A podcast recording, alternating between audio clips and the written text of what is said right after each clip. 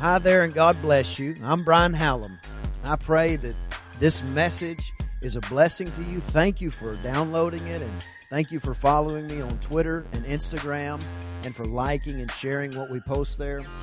I just want you to know that I believe God wants to do something great in your life and in your family. So as we go into the Word today, let's go in with faith and hope and a high level of expectation for what God is going to do in your life.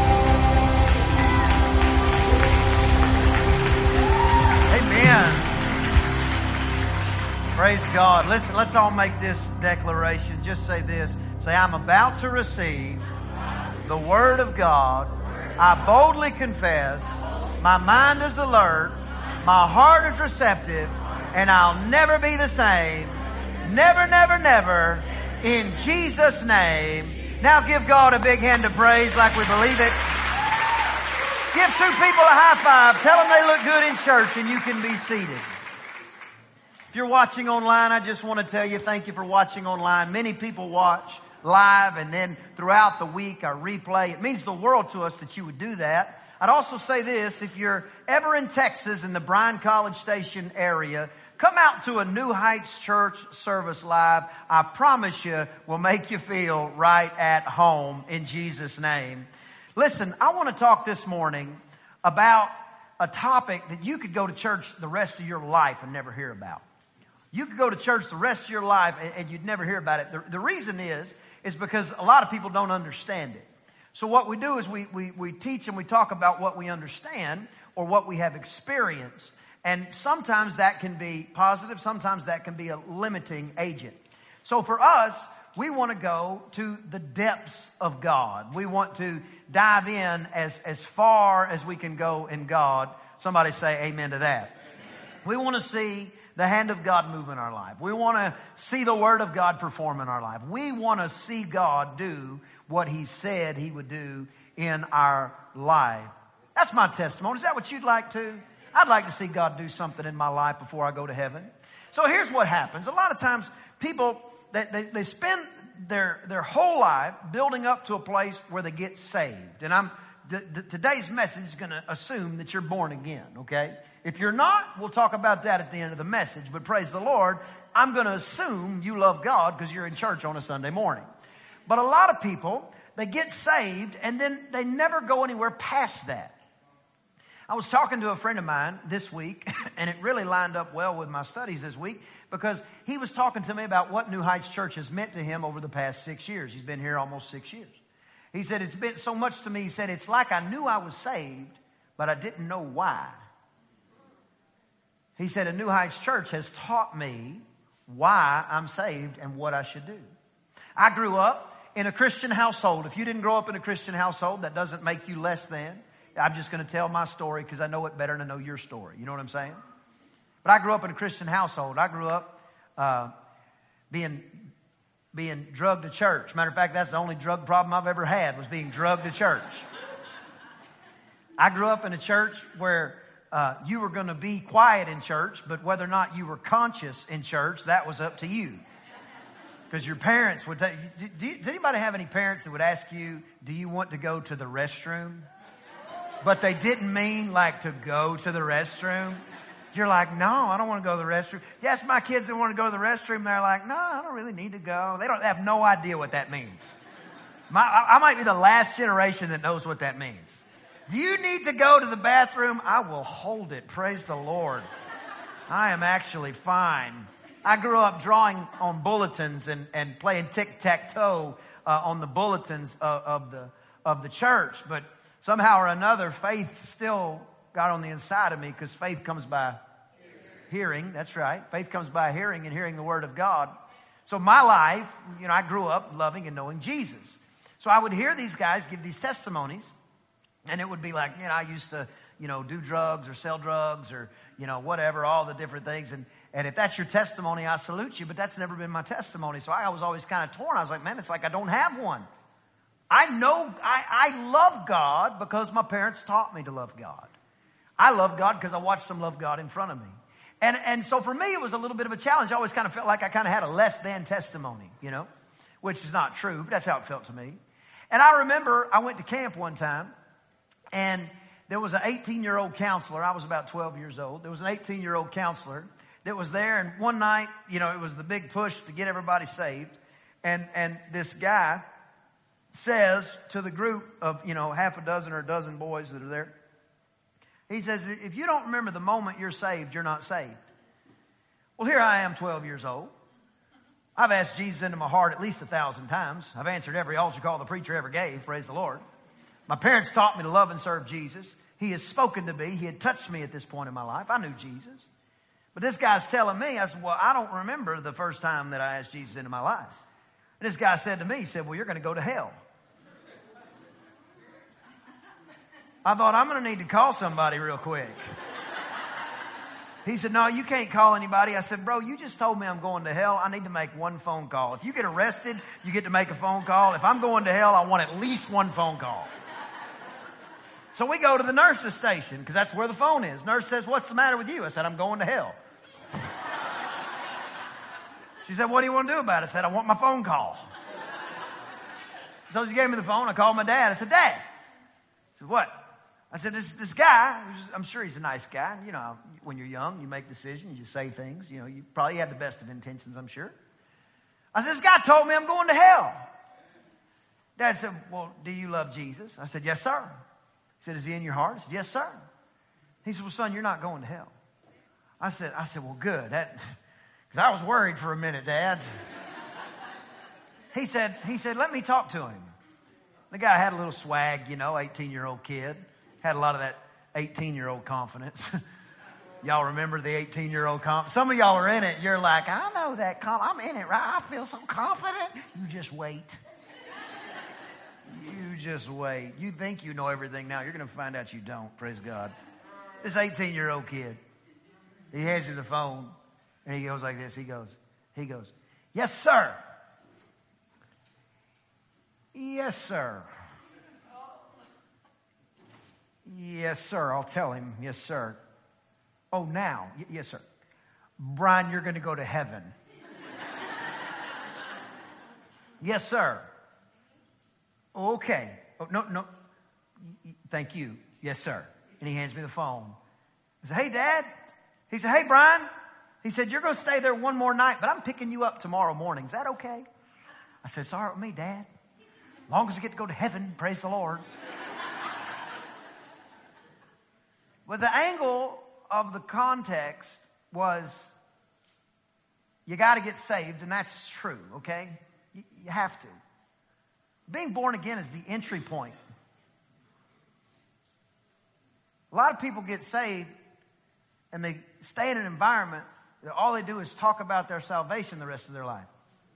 And there's nothing wrong with talking about their salvation. We should sing about it and, and, and rehearse it and give our testimony. But if all you do is, if all you do is talk about that moment, it's like you're driving down the interstate staring in the rearview mirror and you miss everything in the windshield. You're just looking at this kingdom. Like, have you ever heard anybody tell a testimony like this? Man, I used to be the wildest thing you ever saw in your life. I had so much fun every night. We were just woo, and it was just yee, and it was just yeah, yeah, and it was just woo. But then Jesus came in my life.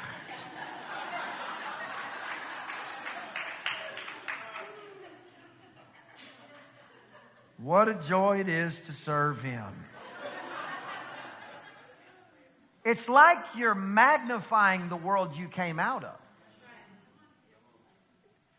And the only way you would do that is if you're staring at the rear view, because what's in your windshield, listen to this, it's greater than anything you can ask or think. You'll miss it all if you focus on what's behind you. The scripture says, when I was a child, I thought as a child, but when I got older, I set aside childish things. I drank milk, now I want meat. How many of you would like a little bit of the meat of the word? To kind of go to a, a different place in God. You know, He said He'll take us from glory to glory. The scariest thing in your life is not being the same next year. The scariest thing in your life is not changing in the process. See, He wants to take you from this point to this point to this point but we can't be going to the next place if we're staring at the last place.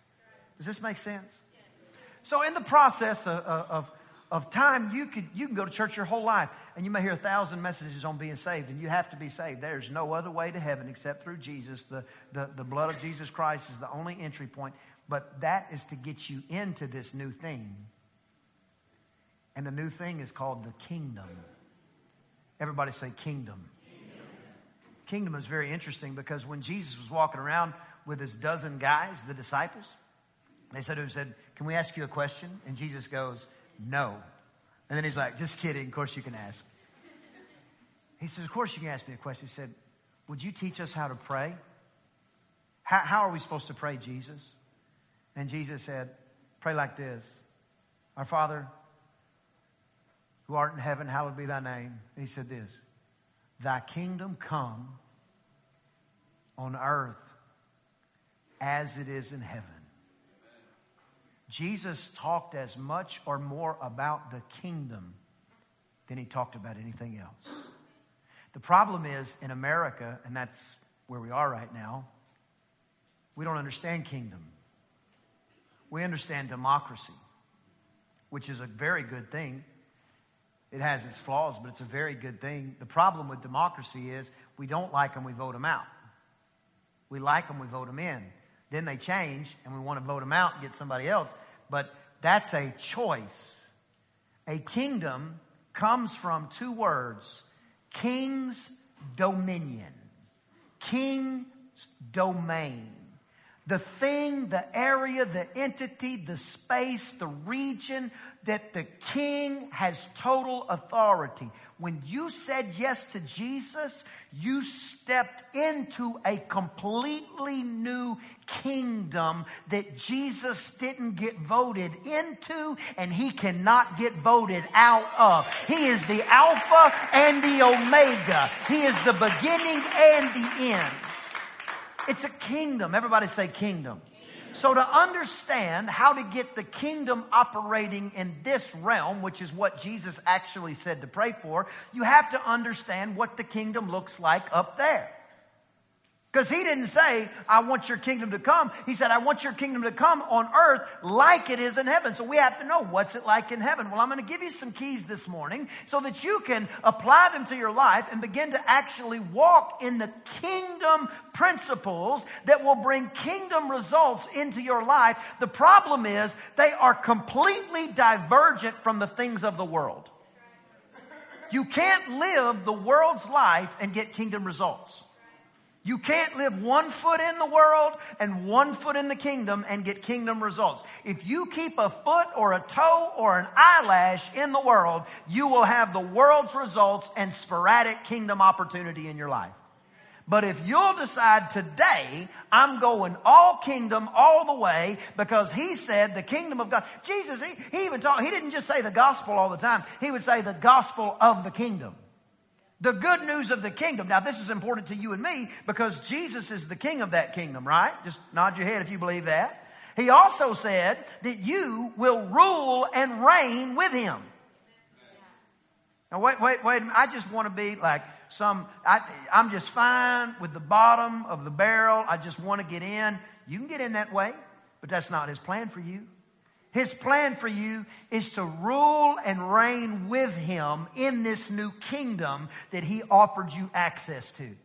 The reason that you don't hear it so often is because many people don't understand it and the devil hates when people teach about it because it's when you understand the kingdom that you understand where he fits in the process. He is under your feet. Somebody say amen to that. He's under your feet. And when you begin to understand, because of your kingdom authority, He is under your feet. Now all of a sudden, you begin to recognize whenever He says something to you, you can actually talk back. You can actually tell the devil to get out of your house. You can actually walk in peace that surpasses your understanding because it is the kingdom of Almighty God that is in operation in your life. But the devil, if he can get you to do anything once you get saved, he wants you so focused on the life you used to have that you don't focus on the life that God's trying to give you. He wants you looking back. God says, I want you looking forward. Everybody's eyes are on the front of their face. God did not cause you or, or create you to look backwards the rest of your life. He created you to be looking forward, pressing towards the mark for the prize of the high calling in Christ. So if you're going to understand God, if you're going to understand what's available and what's accessible, you have to understand kingdom. Somebody say kingdom. You have to understand kingdom and kingdom has its own culture its own ideology. It has its own facet. I just want to give you a few today, and I believe this is going to turn into a series because I got about a dozen of them, and we only made it through two in the first service. Praise the Lord. But number one is this. If you're taking notes, write this down. Number one, you have to control your mouth. See, I have my eyes closed way I'm not looking at anybody. You have to control your mouth. You can't say everything you want to say and live in the kingdom. Oh, you can go to heaven. I'm talking about the kingdom coming here like it is in heaven. I'm talking about experience kingdom benefits. I'm talking about experiencing peace when nobody around you even understands it. I'm talking about experiencing peace when everything around you says you should be wigged out and stressed out the rest of your life. You have to control your mouth because here's the situation. Your thoughts do not have mountain moving power, but your words do. You remember Jesus? He's standing there and, and he's talking, to, he's teaching, he's talking, and he goes, I tell you what, guys. He goes, look, hand me one of those mustard seeds. And somebody goes, and Jesus goes, got it right here. Praise the Lord. Okay, here we go. If you have faith the size of this mustard seed, which is like a grain of sand, by the way, you can say to the mountain, be removed and be cast to the sea. Don't doubt in your heart and you'll have whatsoever you say. He didn't say you can think the mountain to move. You're not responsible for your thoughts, but you are responsible for what you do with them. Oftentimes you'll have thoughts that are just nuts. Okay? Oh, I'm the only one. Praise God. I'm, I'm the only one. Somebody cuts you off in traffic. You're like, well, I mean, I could pay the deductible.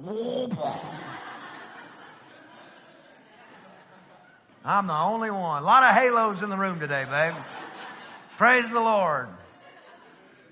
You can have, you can have thoughts that are crazy. But they don't have any power until you say them. So if you're the kind of person that I always say what's on my mind, let me just tell you, you won't live in the kingdom culture here if that's what you're doing. You will live in the world's culture here because that's how the world acts. The world acts like, when I say the world, I'm talking about people that are far from Jesus, that don't know Him, that haven't come to terms with their salvation, with who He is. If you're the kind of person just say anything comes to your mind, I'm always going to give them a piece of my mind. I'm always, they're just, everybody's going to know what I'm thinking. Number one, you're miserable to be around, just as a side note. But number two, you're going to have the world's results. But we're looking for kingdom results. Somebody say kingdom. kingdom. When you live in the kingdom, you begin to recognize the power of your words. The Bible says that a horse has just a little bit of metal in its mouth and you control the entire horse. A great big ship has a small rudder and you can control the whole ship with just that small rudder. It says your mouth, your tongue is exactly the same way. It controls your entire life and we have people talking like their words don't have gravity. Now I'm not talking about the world. Let the world say what they want to say. It doesn't mean anything to me. Respectfully. I mean that respectfully. Even though it didn't sound like it. But when it comes to believers, we have believers that are just talking, just, just jab, jab, jab, jab, jab, jab, jab, because for lack of knowledge, people perish. If you don't know the power that your word ha- words have, you'll just sit there and run off at the mouth and then you don't realize it. You're calling things that are not as though they were. Nothing good ever happens to me, and then you have four flat tires the next morning. I'm sitting there going, You're a pretty good prophet. What's the lotto numbers? Because it works both ways. You can call things that are not as though they were. You can call the good things and the manifestations of God into your life, or you can just put a, you can just put a mandate on all the other issues and struggles in your life. I always get passed over. Nothing good ever happens to me. Hey, maybe you've said this. If it wasn't for bad luck, I wouldn't have luck. Well, yeah. You're just writing the pages of your next chapter with your words. Because God gave you that power. Remember, the, the Bible says, My gifts I give without repentance. Repentance in the Bible doesn't mean I'm sorry. Repentance means to turn from a thing. So when God asks you to repent from sin, He didn't ask you to just apologize. Apologies don't mean that much. But turning away does mean something. Now it means I'm changed. I'm different. I've made a decision. So when he said, I give my gifts without repentance, he's saying, I give my gifts and I'm not going to change my mind. I'm going to give you this gift. So that one of the gifts that you have is to be able to operate in faith. And faith is the substance things hoped for, the evidence things we don't see. And it all takes place with the spoken word. So whenever you begin to speak things into the atmosphere, you're creating your future. Whether you're speaking God's word over your life or you're speaking what the world says over your life. So if you're going to live the kingdom life here, you're going to have to control what you say. You're going to have to filter what you say. Don't let everything that comes to your mind come out of your mouth. Your, when it's in your head, it doesn't move mountains. When it comes out of your mouth, it either builds mountains or moves them. So we've got to get to the place, if we're going to experience kingdom culture, that we decide we're going to control what comes out of our mouth. You don't have the right to be rude to your wife. A lot of people are nicer to the waitress at Denny's than they are to their own wife. Pleases and thank yous and all that. Then you get home and it's a bunch of grunts and growls. Like a caveman. How was your day? Oh, ladies, y'all aren't immune either. I'll tell you a super simple rule. If you just sounded like your voicemail, you'd be nice. Have you ever called that person and you call their voicemail and they're like, Hey, this is Brian. Praise God from on high. Oh, God is so good. Leave me a message after the beep. And you're like, that, that sounds nothing like him. you just be the person you want people to believe you are on your voicemail. Man, this is good teaching on a Sunday morning. You got to control your mouth.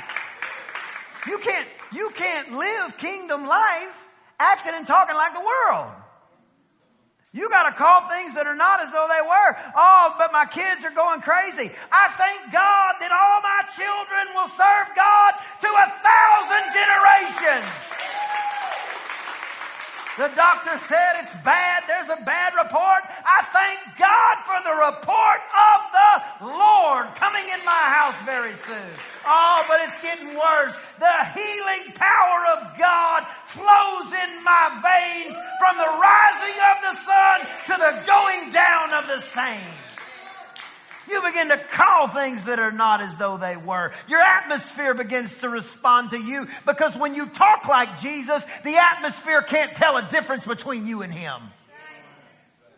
That's why the Bible says when you get baptized, you're clothed in Christ, you're enveloped in Christ, you're walking around with the power that Jesus Christ walked around with. Most people just leave it laying dormant because they don't understand the kingdom. They don't understand what we're walking around with.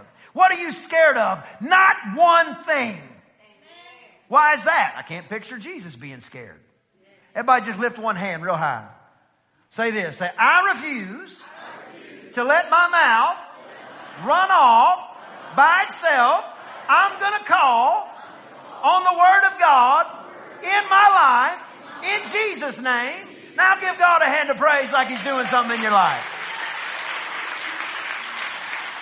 You go to church your whole life. They'll never teach you about the kingdom. I'm not mad at any other churches. I'm just telling you, you go to church your whole life, never know about the kingdom. You know, well, praise God, I'm saved, I'm saved, I'm saved, I'm saved, I'm saved, I'm saved. 30 years from now, how's things going? Just thankful to be saved. I am too, but what'd you do for the last 30 years? Who's going to heaven because of you? I know you're going to heaven because of Jesus, but who's going to heaven because you told them about Jesus? This is kingdom stuff. Number one, you got to control your mouth. Somebody say amen to that. Amen. Number two is write this down. Number two, another kingdom trait, very cultural in heaven. Love. Love is not optional. And when God actually defined himself, he defined himself as love. Then he said it would never fail. In other words, God never fails. Love never fails. God never fails. God says, I am love. Love never fails. God never fails. Love is not an option in the kingdom. Love is not optional in the body of Christ. You can't jump in and out of love. In and out of love. You can't jump in and out of love. You can't do it. You either got to walk in love or don't. Because again, if you go one foot in, one foot out, you're going to have the world results. But if you decide to walk in love, let me tell you what love is. Love is not just what you say. Love is what you do. Love is a verb. Love is an action. It's defined in 1 Corinthians chapter 13. If you don't know it, you can either read it or go to any wedding because they always read it. Love is patient. Love is kind. I always have a little kid reading it a lot of times. Love is patient, kind. It's not envious. It's not boastful. It's not arrogant. It's not haughty. It doesn't look down on others. It endures all things, loves all things, hopes all things. Love. So, so let me just kind of word it differently because it's Sunday morning and you're here in the house of God, which makes me think you want to know a little bit more about what the Bible says. If you're not being kind, stop lying to yourself. You're not walking in love. If you're not being patient with your family, stop lying to yourself. You're not walking in love. The minute that you get outside of those characteristics is the moment you get out of love. And the moment you get out of love is the moment the kingdom is no longer fully accessible to you as it is in heaven here. A lot of people are going to get to heaven and they're going to be wigged out for the first 10,000 years because they're going to have to try to figure out how to live kingdom culture. I want to live kingdom culture now as it is in heaven. I don't want to be shocked when we get to heaven there's no backbiting in heaven. There's no gossiping in heaven. In heaven, nobody is sitting at Hebrews coffee shop in heaven, gossiping about somebody. Nobody's sitting in heaven running off at the mouth. You know what? I mean, I like the music, but the angels have to sing that loud. It's not happening. There's no complaining in heaven. So you have a choice. You can either get there and be shocked and have to be almost like taught and converted, or you can live, because this is what Jesus said to pray for live the kingdom here like it is there. Did you know the Bible says we're surrounded by a great cloud of witnesses? One translation says it's almost like they're encouraging us or rooting us on. Have you ever felt just that little nudge to do the right thing?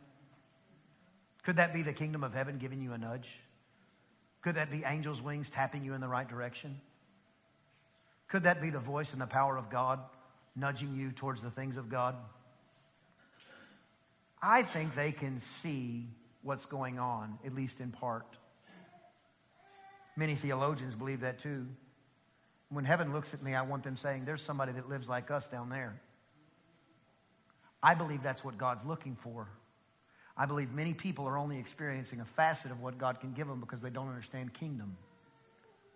They don't understand what He'll really do. They don't understand who they really are. They don't understand what they can really access. They don't understand what's really available. And you have to control how you talk. And then, secondly, love is not an option. Love is an option in a democracy because you can vote in or vote out whoever you want. But in a kingdom, the king makes the decision. And Jesus said it like this I'm going to tell you exactly how you can love everybody, and it's super simple. Love your neighbor like yourself. Remember, we call it the golden rule? Love your neighbor like you love yourself. Well, how do I love myself? Well, here's the thing. Most of the time, you judge yourself on your intentions. You hurt somebody's feelings, but you didn't mean to, so you say, I didn't mean to hurt your feelings. I'm sorry about that. And so you're measuring yourself on your intentions. But then somebody says something to you, and we measure them on their actions. So, what Jesus is saying, why don't you weigh people on their intentions and overlook their actions? I'll never forget my pastor changed my whole life. He taught me how to love.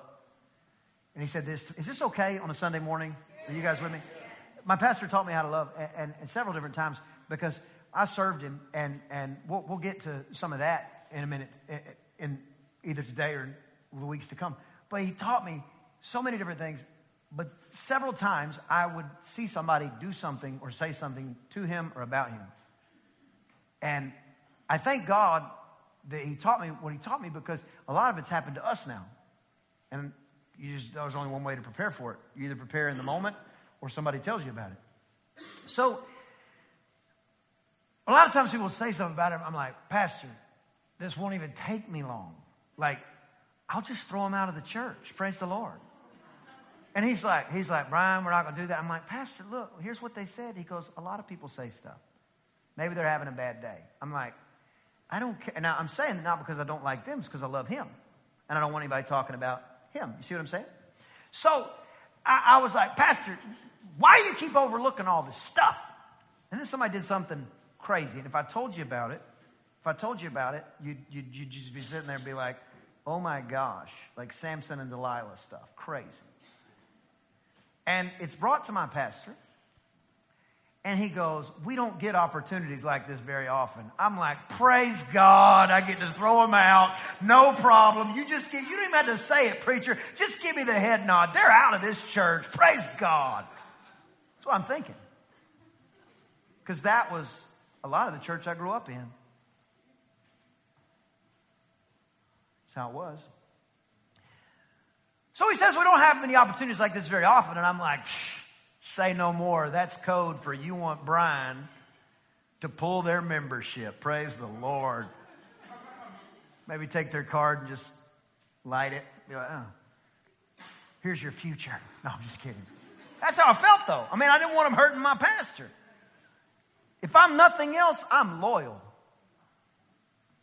If, if, if we're friends, we're not friends just on the good days. We're not friends just when we agree. If God puts me under somebody, I do not take that lightly. I'm there. So he says, we don't get these kind of opportunities very often. I'm thinking, praise God. Finally, get a rope like Jesus did, throw the tables over. It's going to be awesome. And he goes, we don't get these kind of opportunities very often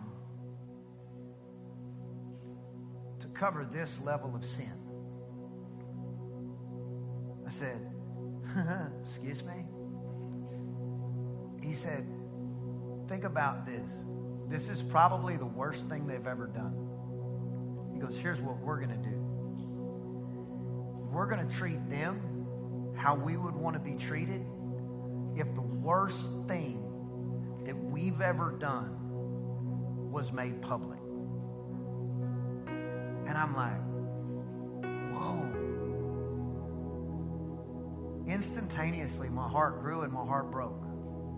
And I knew God was challenging me because this was not religious, this was kingdom stuff.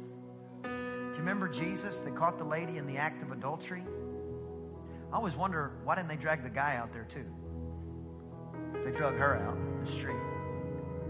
And everybody's trying to kill her, stone her to death.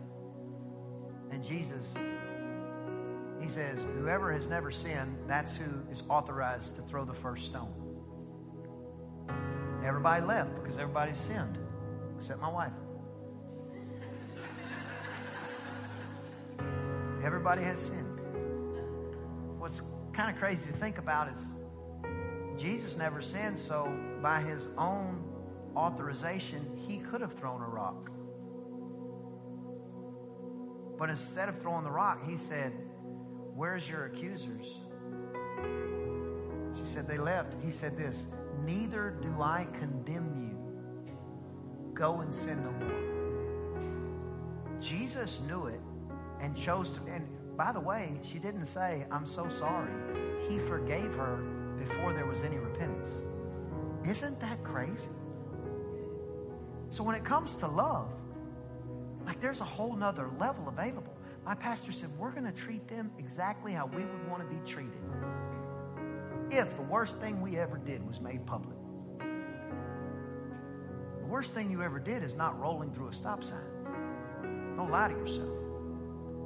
There's things each one of us have done that if it came out, we would be very ashamed or embarrassed.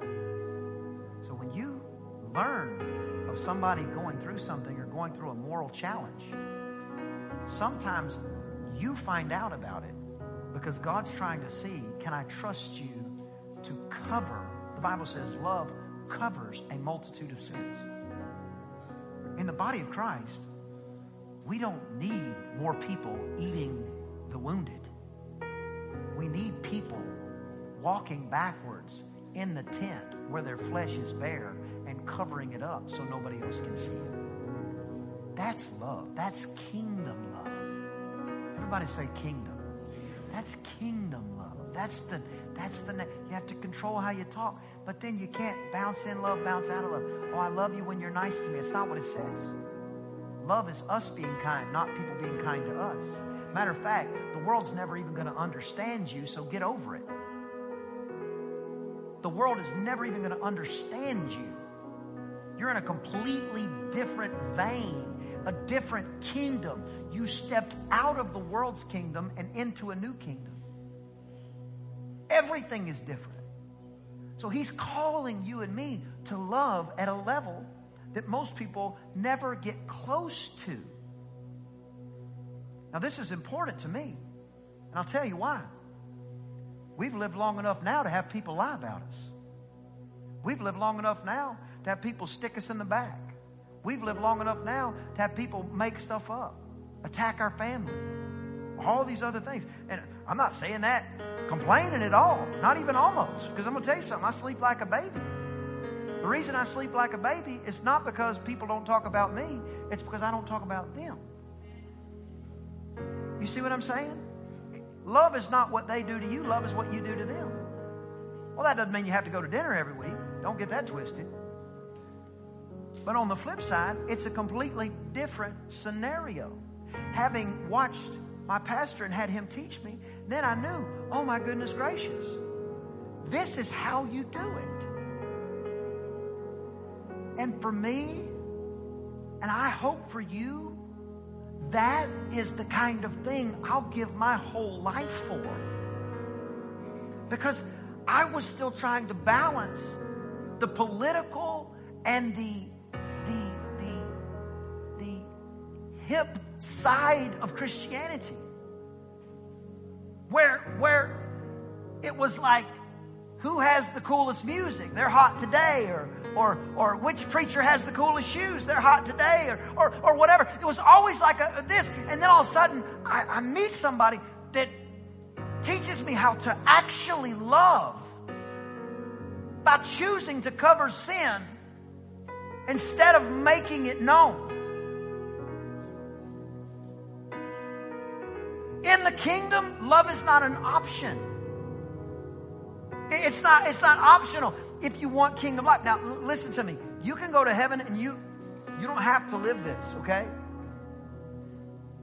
You don't have to go this far. But if you want to see how far you can go in God, like for real, I'm talking about your head hits the pillow and you sleep like a baby with demons surrounding your bed. I'm talking about kingdom stuff. Because when you're in the kingdom, they know they can't mess with you like they can mess with people that, that don't understand. It's like a bully.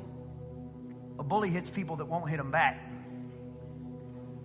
Oh, they still might come and do it, but they at least have to count the cost. When the enemy starts messing with a kingdom person,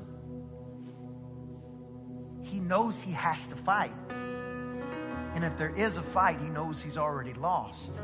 Because Jesus said two really strong words on the cross. Three, it is finished. I got, I got 12 points. I'm not going to go any further. But you got to control how you talk. You, you got to decide. I'm, I'm going to say what God said. I'm not going to talk like the world and expect kingdom results. I'm going to talk like the kingdom then I will expect kingdom results. I'm going to quit prophesying my own faults and failures and start prophesying what God says. Start declaring the will and the word of God over my family. You're authorized to lay hands on your children and watch them recover. From what? Anything from the common cold to the worst cancer imaginable. None of it's hard for God. None of it's hard for God. Well, what do you, what do, you do if you pray and it doesn't work? That's impossible. No, I don't understand. I, I've seen this. Well, let me tell you something. You either get healed immediately, you get healed eventually, or you are healed eternally because heaven is not a penalty.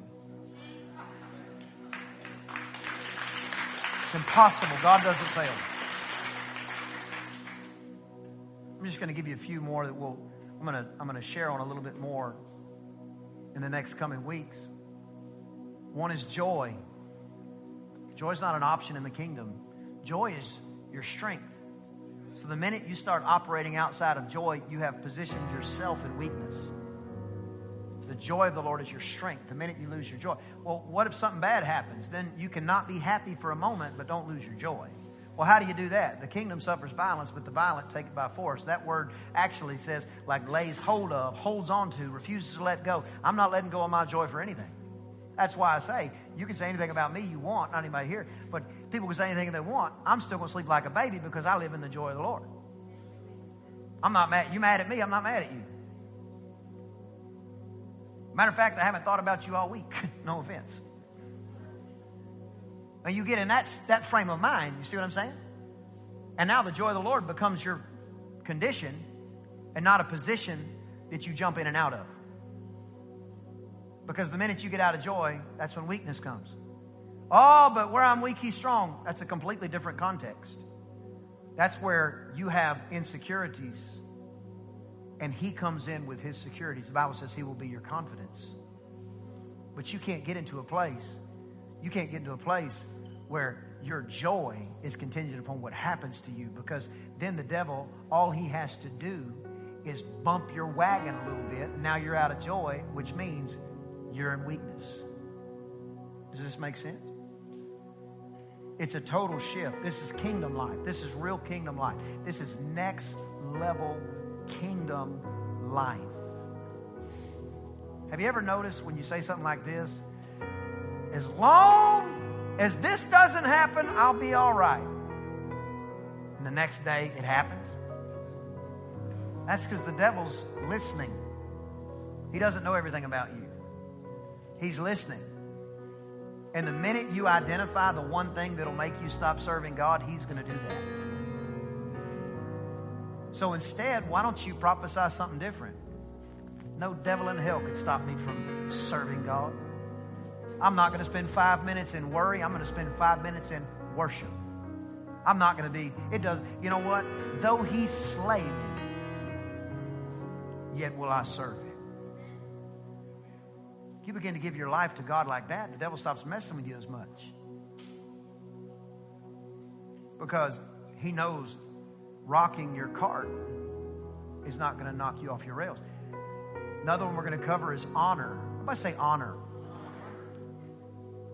Nobody even understands honor anymore. Honor is not something that you can take, it can only be given. Respect is something you earn, but honor is something that you give.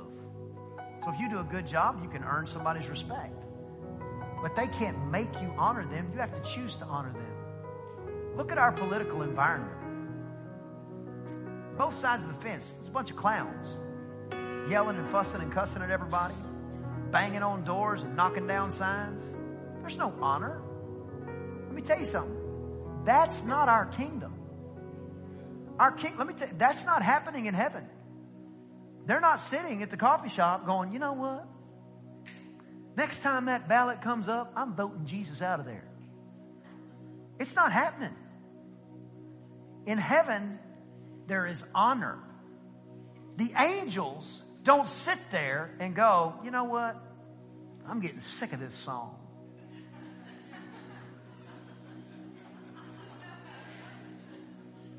Let me tell you what would happen. Like lightning from the sky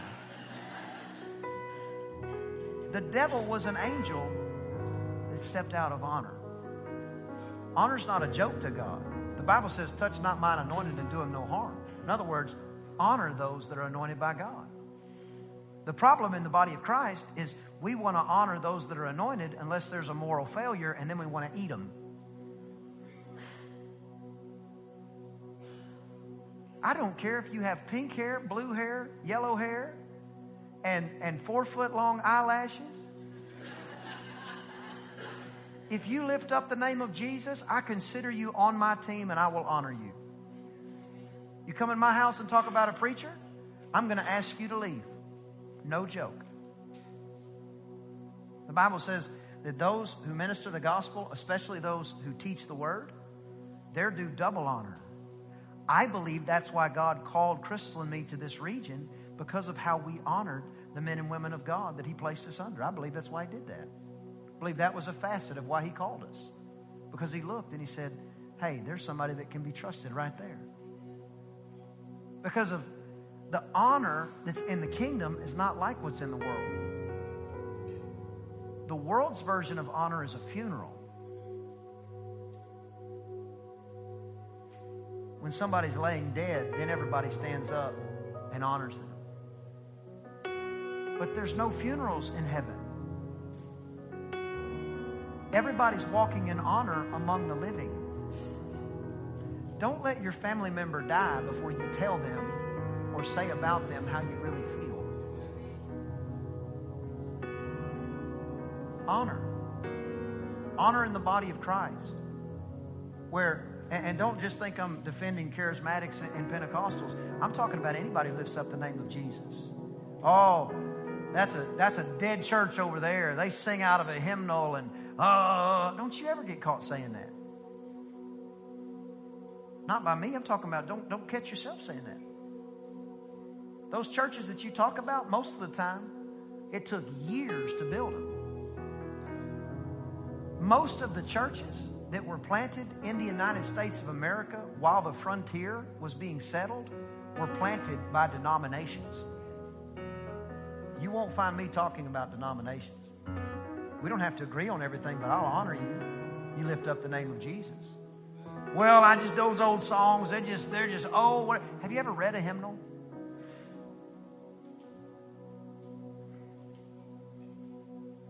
The artistic effort that was put in to write those songs to magnify God.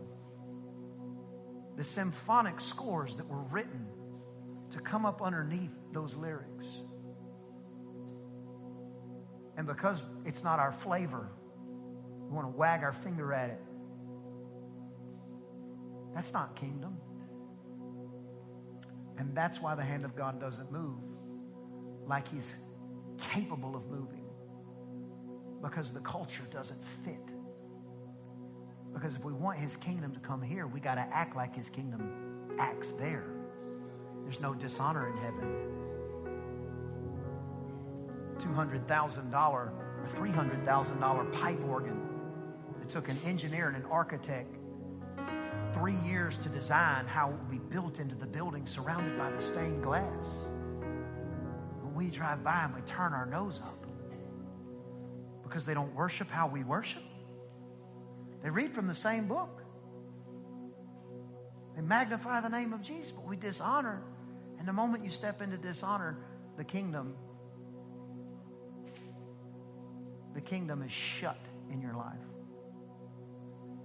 Because in heaven, there is honor. Last point, I'm going to pick this up next week. The centurion who came to Jesus, he had a servant that was sick. He said, he said, he said, you don't have to come to my house. He said, he said, if you'll just say the word, if you'll just say the word, my servant will be healed. And he said to him, he said, he said, I tell this servant, he said, I understand honor. He said, I tell this one to do something, he'll do it. Tell this one to do something, he'll do it. He said, I understand honor. And Jesus said, I haven't seen faith like this in all of Israel. Honor. Don't be kind to everybody outside your house and then make everybody tolerate you because they love you in your house honor. Somebody say honor. These are kingdom principles. They'll change your very life. They'll take you from where you are to where God's actually called you to be. You'll see His hand move in your life in a way that you've never expected and you've never thought of. Because when you begin to act like heaven acts here, you'll see heaven get involved in your situation.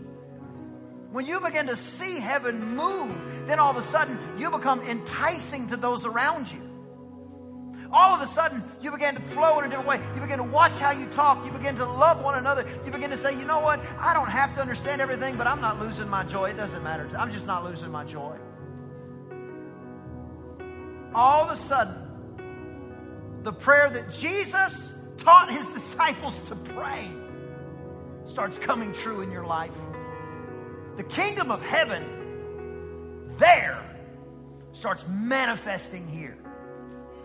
You start living in peace when nobody around you can understand it. You start walking in joy unspeakable that nobody can even comprehend. And let me just say this as I close, I guess, for the 30th time now, I think. It's really available. Let's all stand to our feet. But I want you to know, like, it's really available. This is not, this is not a fairy tale. It's not a figment. This is not, this is not hocus pocus or some silliness. This is as real as rain. The kingdom of God is accessible now. Jesus said the kingdom of God is at hand. It's at hand. The kingdom of God is accessible right now. You don't have to live like the world. Give your life to Jesus today. And if you've been saved, give it to Him again, but give it all to Him and say, I don't want to live in the world and be saved. I want to be a kingdom person. I want to walk through this thing. I want to see God move. I want to see my house flourish. I want to see my business do well. I want to see health flood my family. I want to see God. I want to see people born again. I want to see kingdom life. I don't want just a normal Christian religious experience. I want Jesus and I want his kingdom.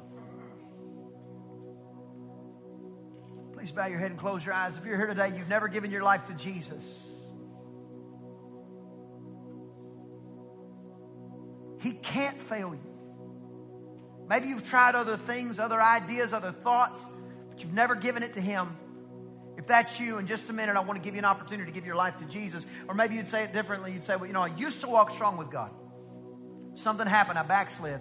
Now I'm far from him. I, I want back in the kingdom. I want to know that I know that I know where I stand with him.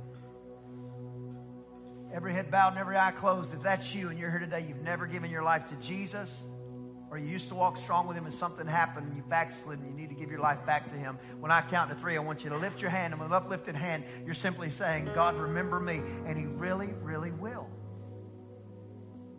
He really, really will. If that's you and I count to three, lift your hand high. Nobody's looking around. One, two, three, lift your hand. Lift it high. I see that hand. I see that hand. I see that hand. I see that hand. I see that hand. I see that hand. I see that hand. I see that hand. I see that hand. I see that hand. Praise the Lord. I see that hand. Praise the Lord. I see that hand. Praise the Lord. I see that hand. Thank you. Is there anyone else? Lift it tall. If you lifted your hand and you wanted to, I want you to pray this prayer from the bottom of your heart after me. Matter of fact, church, help us pray. Say this. Say, Oh God, I come to you now and I ask you to save me. Write my name in your book. I turn from sin and I turn to you. I'm a Christian now and I'm going to live the kingdom life here like it is in heaven. In Jesus' name, amen, amen. We so salute you in that powerful decision.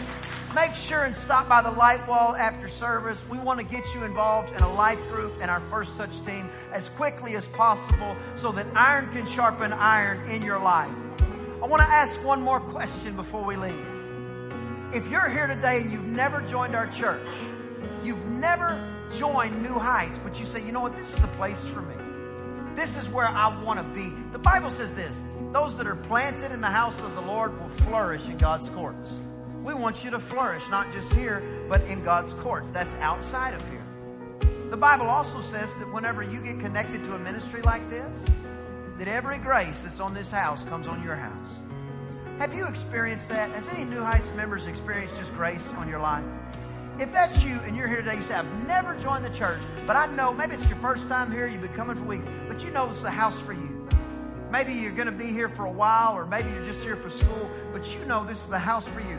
When I count to three, lift your hand real tall. I'm not going to call you to the front. I'm not going to embarrass you. I'm not going to put a microphone in your face. But we do want to tell you we love you as you make that bold declaration of faith. If you want to make New Heights Church your home, when I count to three, lift your hand. One, two, three, lift your hand, tall and bold. Praise God. God bless you. Congratulations. Is there anyone else? There you go. Praise God.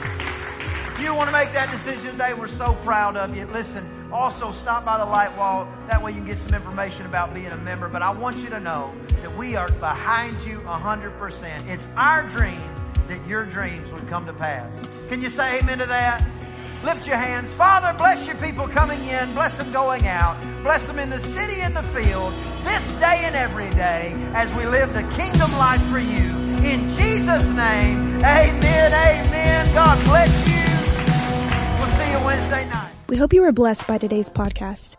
If you'd like more information about Pastor Brian or New Heights Church, visit newheightschurch.info and be sure to follow Pastor Brian on Twitter and Instagram. Until next time, thank you so much for liking and sharing.